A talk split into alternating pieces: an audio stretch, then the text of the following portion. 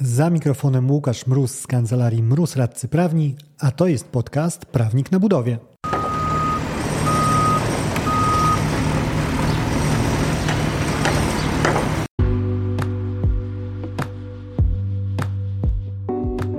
Prawnik na budowie. Podcast o wszystkim, co związane z budownictwem. Uwaga, może zawierać śladowe ilości prawa. Nazywam się Łukasz Mróz, jestem radcą prawnym i partnerem w kancelarii Mróz Radcy Prawni, w której na co dzień pomagamy firmom budowlanym sprawnie prowadzić projekty.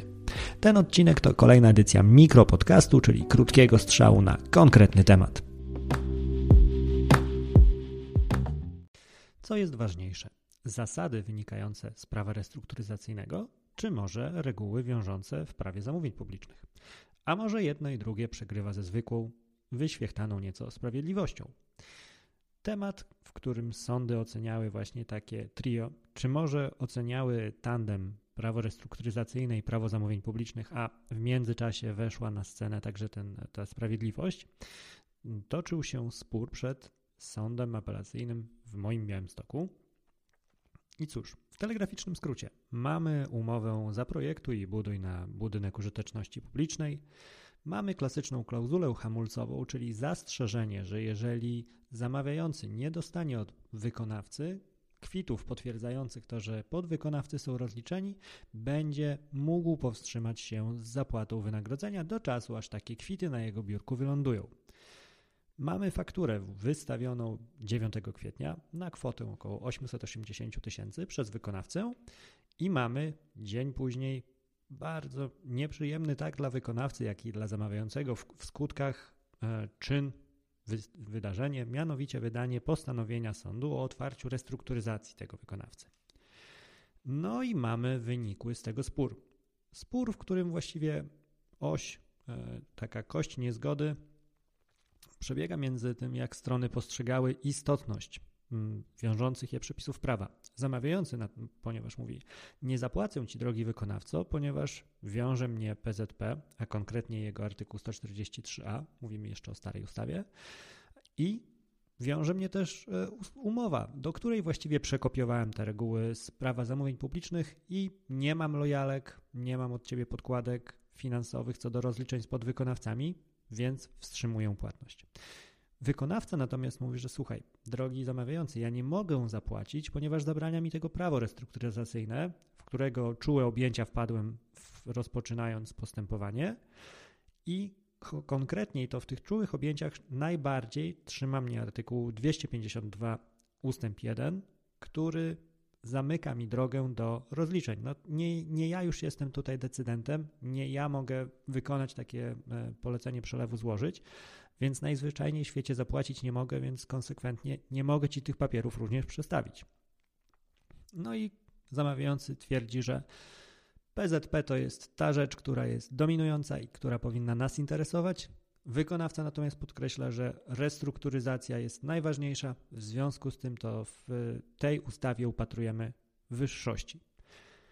No i tak na tak zakreślonym sporze e, strony trafiają do sądu. Najpierw trafiają do sądu okręgowego, e, w którym zamawiający wychodzi z wieńcem laurowym na skroniach, wygrywa w całości cała ta kwota faktury 880 tysięcy. Sąd stwierdza, że ani złotówki nie widzi po stronie wykonawcy. I dlaczego nie widzi? Ano nie widzi, bo zgadza się z zamawiającym e, co do tego, że tutaj no, PZP nie pozwalało na dokonanie wypłaty. Ponieważ no, bezsprzecznie nie mamy zastrzeżonych w umowie, jak również przewidzianych przepisami dokumentów potwierdzających, że podwykonawcy są e, rozliczeni. Zresztą bezsprzecznie, bezsprzeczne było, że nie są. No, siłą rzeczy zaczęła się restrukturyzacja, to zaczęła się, ponieważ niewiele pieniędzy było już do rozdysponowania przez wykonawcę. E, w związku z tym mówi sąd okręgowy, że jeżeli w umowie wpisaliście, że nie płacicie przepisy, zresztą też to przewidują, e, jeżeli nawet by nie było tego przekopiowanego do umowy, no to działa jak najbardziej w świetle prawa zamawiający, ba, on nawet działa jeżeli dobrze, jeżeli chodzi o ochronę jego interesów, bo chroni się przed podwójną płatnością, ale też nawet w przypadku interesów podwykonawców, ponieważ oni w restrukturyzacji mogliby dostać mniej niż zafakturowali, a tak jak rozmawiamy o solidarnej zapłacie i tak dalej, no to dostaną tyle, ile przerobili i ile na fakturę wpisali. A co do tej spornej najbardziej relacji między dwoma przepisami, to sąd mówi, że słuchajcie, ja tu nie widzę żadnych tak naprawdę podstaw, żeby mówić, że prawo restrukturyzacyjne to jest ważniejsza rzecz niż prawo zamówień publicznych. E, te dwie rzeczy, które są między wami sporne, czyli artykuł 252 i artykuł 143a, no to są rzeczy, które regulują odmienne elementy po prostu rzeczywistości. Także nie ma tutaj za bardzo nawet pola do wyższości jednego nad drugim. To są po prostu dwa zupełnie inne tematy.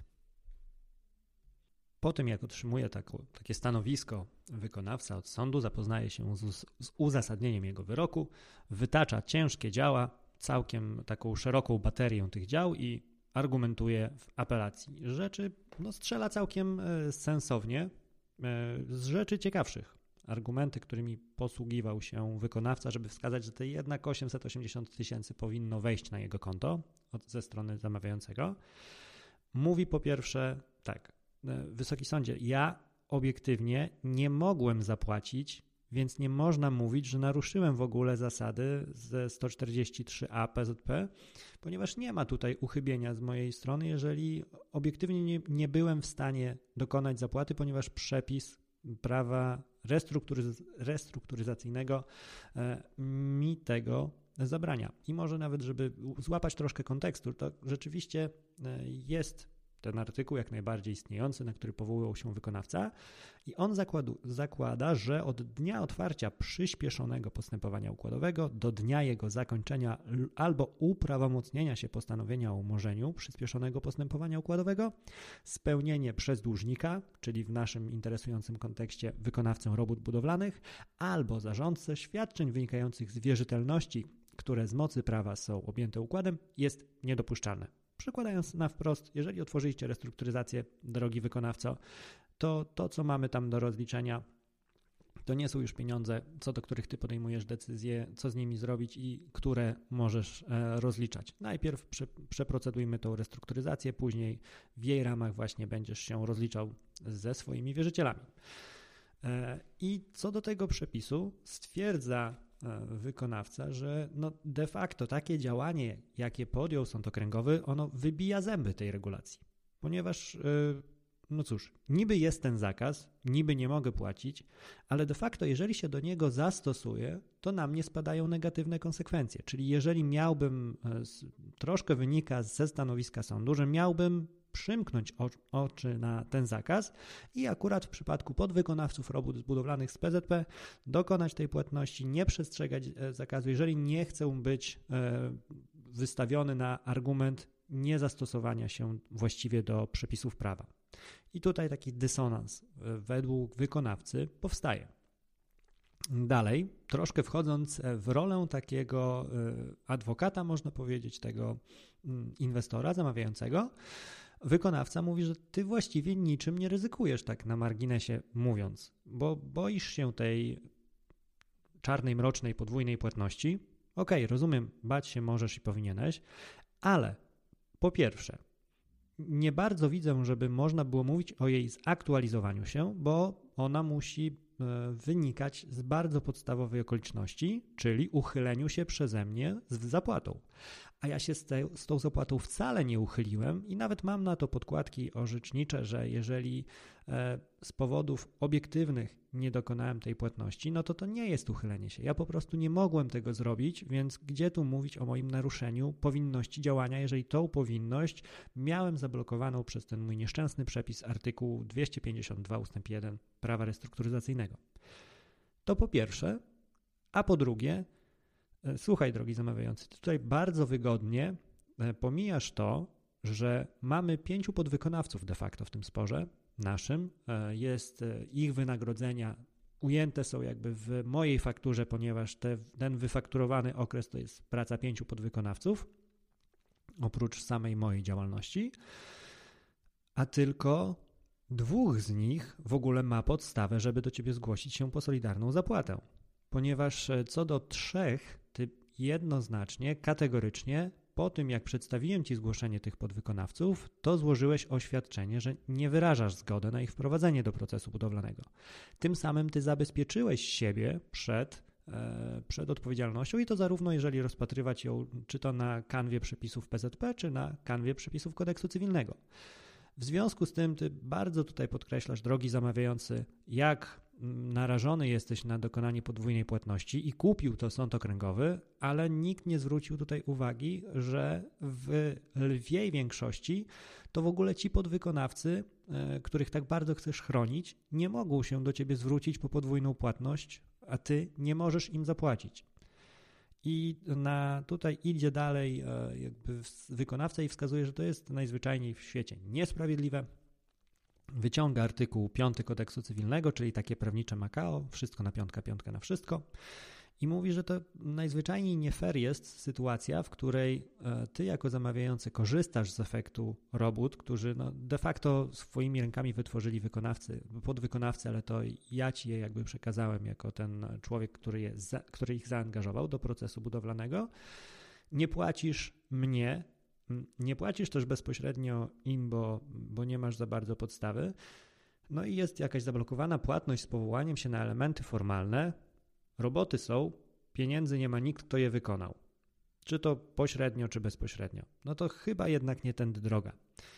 E, I też dwa argumenty, już kończąc, e, podaje wykonawca co do tego, e, jak wygląda właśnie ważność reguł restrukturyzacyjnych w tej sprawie, ponieważ wskazuje, że po pierwsze, no, zamawiający, zauważ, że ty w sposób uprzywilejowany traktujesz tych podwykonawców względem pozostałych moich wierzycieli, ponieważ oni nagle są wyjęci poza nawias e, postępowania restrukturyzacyjnego.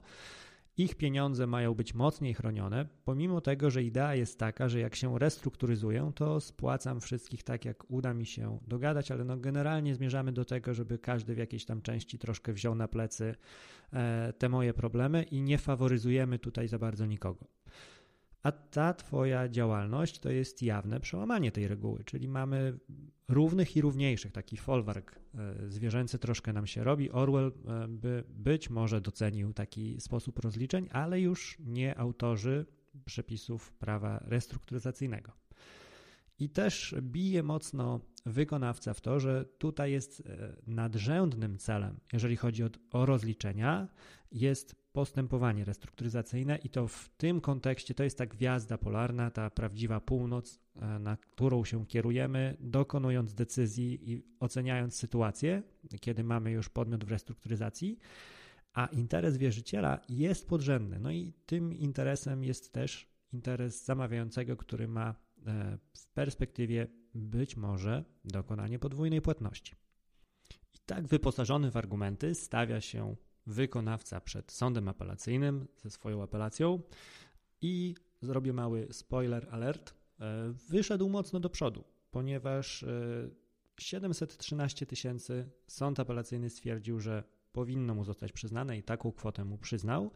E, w telegraficznym skrócie, ponieważ to rozstrzygnięcie troszkę mija się z głównym tematem, o którym mówię, a sąd apelacyjny tutaj przychylił się, wyłapał też tą kwestię czy może raczej podłapał, bo wskazał mu ją wykonawca, e, trzech de facto podwykonawców, którzy byli odrzuceni przez, e, przez zamawiającego, tak to określmy kolokwialnie. I sąd stwierdził, że ok, mamy na tej fakturze na 880 tysięcy de facto tylko dwóch zaakceptowanych podwykonawców. Ich pieniądze to 163 474 zł. Co do nich możemy, ba, trzeba porozmawiać o tym, czy jest tu ryzyko podwójnej płatności, jak wyglądają relacje przepisów, które są tak między wami sporne, drogie strony, ale pozostałe pieniądze, czyli te 713, które nie mają nic wspólnego z nimi, tylko to są e, kwestie tych trzech podwykonawców, którzy zgłoszeni nie zostali i gdzie nie wchodzi ryzyko podwójnej płatności przez to, ponieważ nie ma solidarnej odpowiedzialności zamawiającego, no to jest coś, co nie powinno być sporne, w związku z tym to wypłacamy. E, I przejdźmy teraz do tak, mniejszościowej części kwotą, bo jednak e, no, 163 tysiące tych dwóch zgłoszonych to nie 713 tych trzech niezgłoszonych. Niemniej to właśnie jest clue tego odcinka, także porozmawiajmy o tej mniejszej części, ponieważ w zakresie tych dwóch zgłoszonych podwykonawców właśnie sąd powiedział, że tutaj on jak najbardziej widzi zasadność e, stanowiska zamawiającego, chociaż może najogólniej ujmując, to sąd powiedział troszkę tak, że drogi wykonawco, masz rację co do tego, jak rozumieć przepisy prawa, niemniej pieniędzy nie bardzo widzą, żebyś, żeby ci przyznać, ponieważ tak czysto sprawiedliwościowo to mi to nie bardzo gra. Ale już bardziej szczegółowo, jak sąd e, doszedł do tego wniosku. E, no to podkreślił wyjściowo właśnie, że mm, część z tych podwykonawców wcina kwotę 700 e, tysięcy, no nawet nie, nie bardzo szarpali inwestora, oni zgłosili się tylko do postępowania restrukturyzacyjnego, co też dla sądu było dowodem na to, że nie poczuwają się do tego, żeby mieli w ogóle roszczenia w relacji do, e, do inwestora, ponieważ ci podwykonawcy, którzy się poczuwali, jak najbardziej go pozwali. Tutaj właśnie sąd podkreślał, że jeden z tych podwykonawców, którzy składali się na e, kwotę tych 163 tysięcy, już nie czekając na potyczki pomiędzy zamawiającym i generalnym wykonawcą, pozwał sam zamawiającego. Także to już była sugestia dla sądu, że widzicie, źle się dzieje w państwie polskim, w królestwie zamawiaczowskim, ponieważ już tutaj mamy podszczypujących go podwykonawców, czyli ten argument o podwójnej płatności jak najbardziej pokaz pokazuje tę okoliczność, że jest ważki, jest warty uwzględnienia. I sąd wychodzi od podstawowej kwestii, czyli identyfikuje oś sporu, mówi: OK, tak naprawdę kłócimy się o to, czy tutaj z uwagi na brak przedstawienia tych dowodów zapłaty i bezsprzeczny brak dokonania zapłaty po prostu podwykonawców, była możliwa wstrzymanie, było możliwe wstrzymanie płatności faktury wykonawcy. I sąd e, wskazuje, że to było jak najbardziej celowe, ponieważ zamawiający zasadnie liczył się z roszczeniami tych podwykonawców, mimo tego, że prowadzone jest postępowanie restrukturyzacyjne. I tutaj z kolei sąd swoją uwagę skierował na artykuł 167 prawa restrukturyzacyjnego, zgodnie z którym układ nie narusza praw wierzyciela wobec poręczyciela oraz współdłużnika e, dłużnika. Przekładając e, z, na ten nasz układ personalny, czyli e, układ nie narusza praw podwykonawcy wobec zamawiającego, który no, odpowiada razem z wykonawcą za rozliczenie wynagrodzenia podwykonawcy. Mamy więc punkt wyjścia. Sąd stwierdza, że rzeczywiście to nie jest jakieś wyimaginowane ryzyko po stronie zamawiającego, tylko on jak najbardziej, także w myśl samych przepisów prawa restrukturyzacyjnego, których wyższość wywodzi przez cały czas wykonawca, może dostać podwójnie po kieszeni i chronić go przed tym trzeba.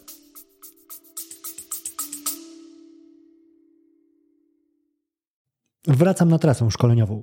Z Akademią Kontraktów Budowlanych, czyli swoim autorskim szkoleniem, odwiedzę cztery miasta.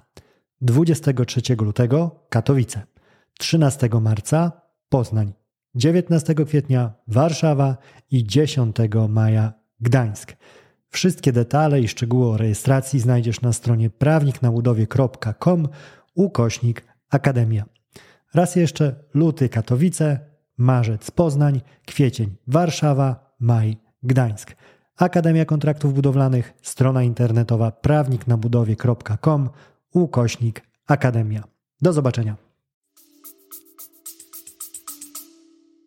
I tutaj właśnie podkreśla chociażby, no, że jeden podwykonawca już tam nawet do portfela e, zamawiającego nieśmiało, acz dość sugestywnie zagląda. Sąd podkreśla później, że no słuchajcie, właśnie przed takim ryzykiem chroniły te postanowienia umowy, które zdecydowaliście się zawrzeć, e, czyli powielenie ustawowych zasad z PZP w treści umowy co do tego, jak można i trzeba wręcz wstrzymać płatność, jeżeli brak jest dowodów, potwierdzeń zapłaty na rzecz podwykonawców. Więc ja tutaj, patrząc na te postanowienie umowy, rozumiem je w ten sposób, że zamawiający jest zobowiązany dokonać zapłaty na rzecz podwykonawcy zamiast zapłaty na rzecz wykonawcy. Więc e, intencja wasza była taka, że wstrzymujecie się z zapłatą drogi zamawiający na rzecz wykonawcy, żeby zaspokoić tych niżej stojących w hierarchii drabinki inwestycyjnej. W związku z tym sam fakt, że no nie można, tutaj nie mogło dojść do zapłaty przez wykonawcę na rzecz podwykonawców i siłą rzeczy też nie mogło powstać do, dojść do odpo powstania odpowiednich dowodów takiej zapłaty, które miałyby przedstawić e, miałyby być przedstawione zamawiającemu razem z fakturą wykonawcy, no tutaj w ocenie sądu nie wnosi zbyt wiele w rozstrzygnięcie. Wskazał, sąd podkreślił, że no słuchajcie, te wierzytelności, które są między wami sporne, e, one są jak najbardziej objęte postępowaniem e, restrukturyzacyjnym, czyli no, nie można było e, ze strony wykonawcy ich zaspokajać.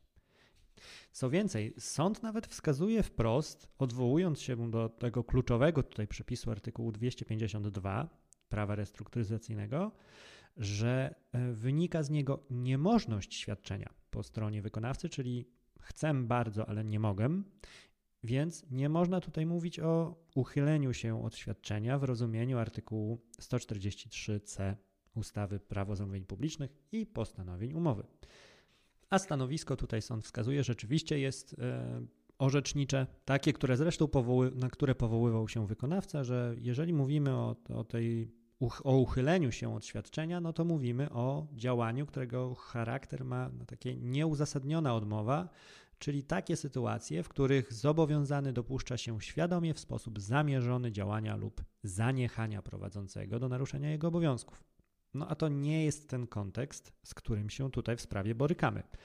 I mogłoby się zdawać, i może nawet zdawało się tak e, wykonawcy, że jak słyszy się to uzasadnienie, no to jest on w domu, ponieważ sąd potwierdza, że nie było z jego strony naruszenia, ponieważ nie miał możliwości zapłaty, miał wręcz zakaz. Potwierdza też sąd, że ma rację wykonawca co do znaczenia artykułu 252 i zakazu płatności. Więc mamy takie istotne elementy, no to chyba wniosek, jeżeli popieramy argumenty wykonawcy, powinien być taki, że wydajemy korzystne dla niego rozstrzygnięcie. Otóż nie do końca ponieważ e, sąd stwierdził, że okej, okay, to patrząc na treść przepisów, to rzeczywiście trzyma się jakość kupy. Ale tutaj wchodzi właśnie nurt sprawiedliwościowy. I może przeczytam po prostu, co sąd napisał, e, jak doszedł do przekonania, że mimo tego, że co do zasady nieśmiertelne prawnicze zgadza się z argumentami wykonawcy co do e, przepisów prawa restrukturyzacyjnego, to i tak nie przyzna mu całej kwoty, której wykonawca się domaga. Mianowicie sąd wskazuje, iż nie oznacza to jednak, że powód z tej tylko przyczyny może domagać się zapłaty. Żądanie tego rodzaju ewidentnie narusza intencje stron przy zawieraniu umowy, jest sprzeczne z duchem tej umowy i nie może zostać zaaprobowane na gruncie umowy, zwłaszcza, że okolicznością przyznaną przez powoda, czyli przez wykonawcę, jest proces pomiędzy jego podwykonawcą i zamawiającym w innej sprawie, przy czym należność przypadająca temu podwykonawcy ze spornej faktury wynosi aż 144 320 zł. Jakkolwiek strony nie są obecnie związane umową, to jednak nie odpowiada poczuciu sprawiedliwości sytuacja, aby powód mógł otrzymać w niniejszym procesie od pozwanego kwotę zapłatę tej kwoty wobec równoległego dochodzenia od pozwanego przez podwykonawcę w innym postępowaniu. Czyli te pieniądze, których ci nie zasądziłem, drogi wykonawca, jako sąd operacyjny, to w lwiej części z tych 163 tysięcy, no to 144 300 to są pieniądze jednego podwykonawcy, który już pozwał zamawiającego.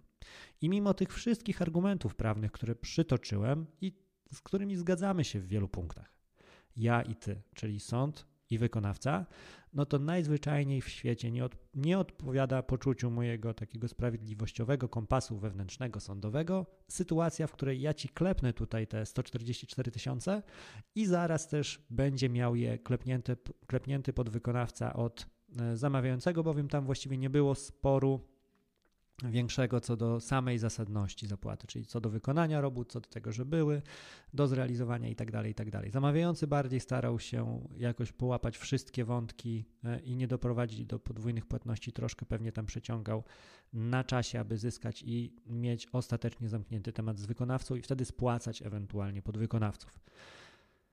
No i cóż, mamy kłótnię o wyższość prawa restrukturyzacyjnego nad PZP, albo odwrotnie, którą w ostatecznym rozrachunku, no, gdzie dwóch się kłóci, tam trzeci korzysta. Zagrało tutaj pięknie, ponieważ tym trzecim było takie sprawiedliwościowe podejście, e, czyli sąd wskazał, ja tu widzę realne ryzyko podwójnej zapłaty i not on my watch, jak mawiają e, Amerykanie, czyli nie na moim zegarku. E, w każdym razie, e, czy orzeczenie jest ok?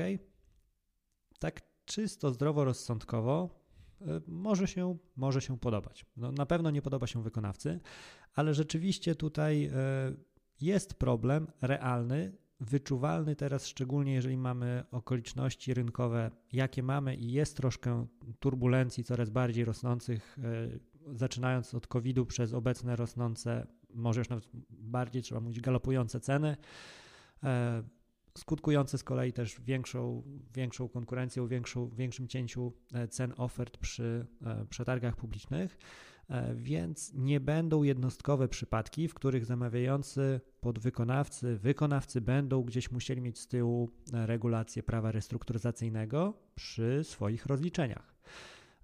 Więc te spory co do wyższości jednego nad drugim, mm, no na pewno będą się powtarzały i wyższości jako takiej, no sam nie podejmuje się tworzyć jakiejś e, generalnej reguły. To, co można wywieźć z tej konkretnej sprawy, to zafiksowanie się takie na samych przepisach może troszkę zaskoczyć strony, które usłyszą od sądu, że on jest też zainteresowany takim celowościowym, sprawiedliwościowym e, rozstrzygnięciem sprawy. Zarzuca się sądom czasami, że tego bardzo brakuje. E, cóż, okazuje się na przykładzie tej sprawy, że znaleźć można jak najbardziej w wyrokach takie e, podejście i tylko kwestia, która ze stron będzie bardziej zainteresowana taką sprawiedliwością. Czas pokaże.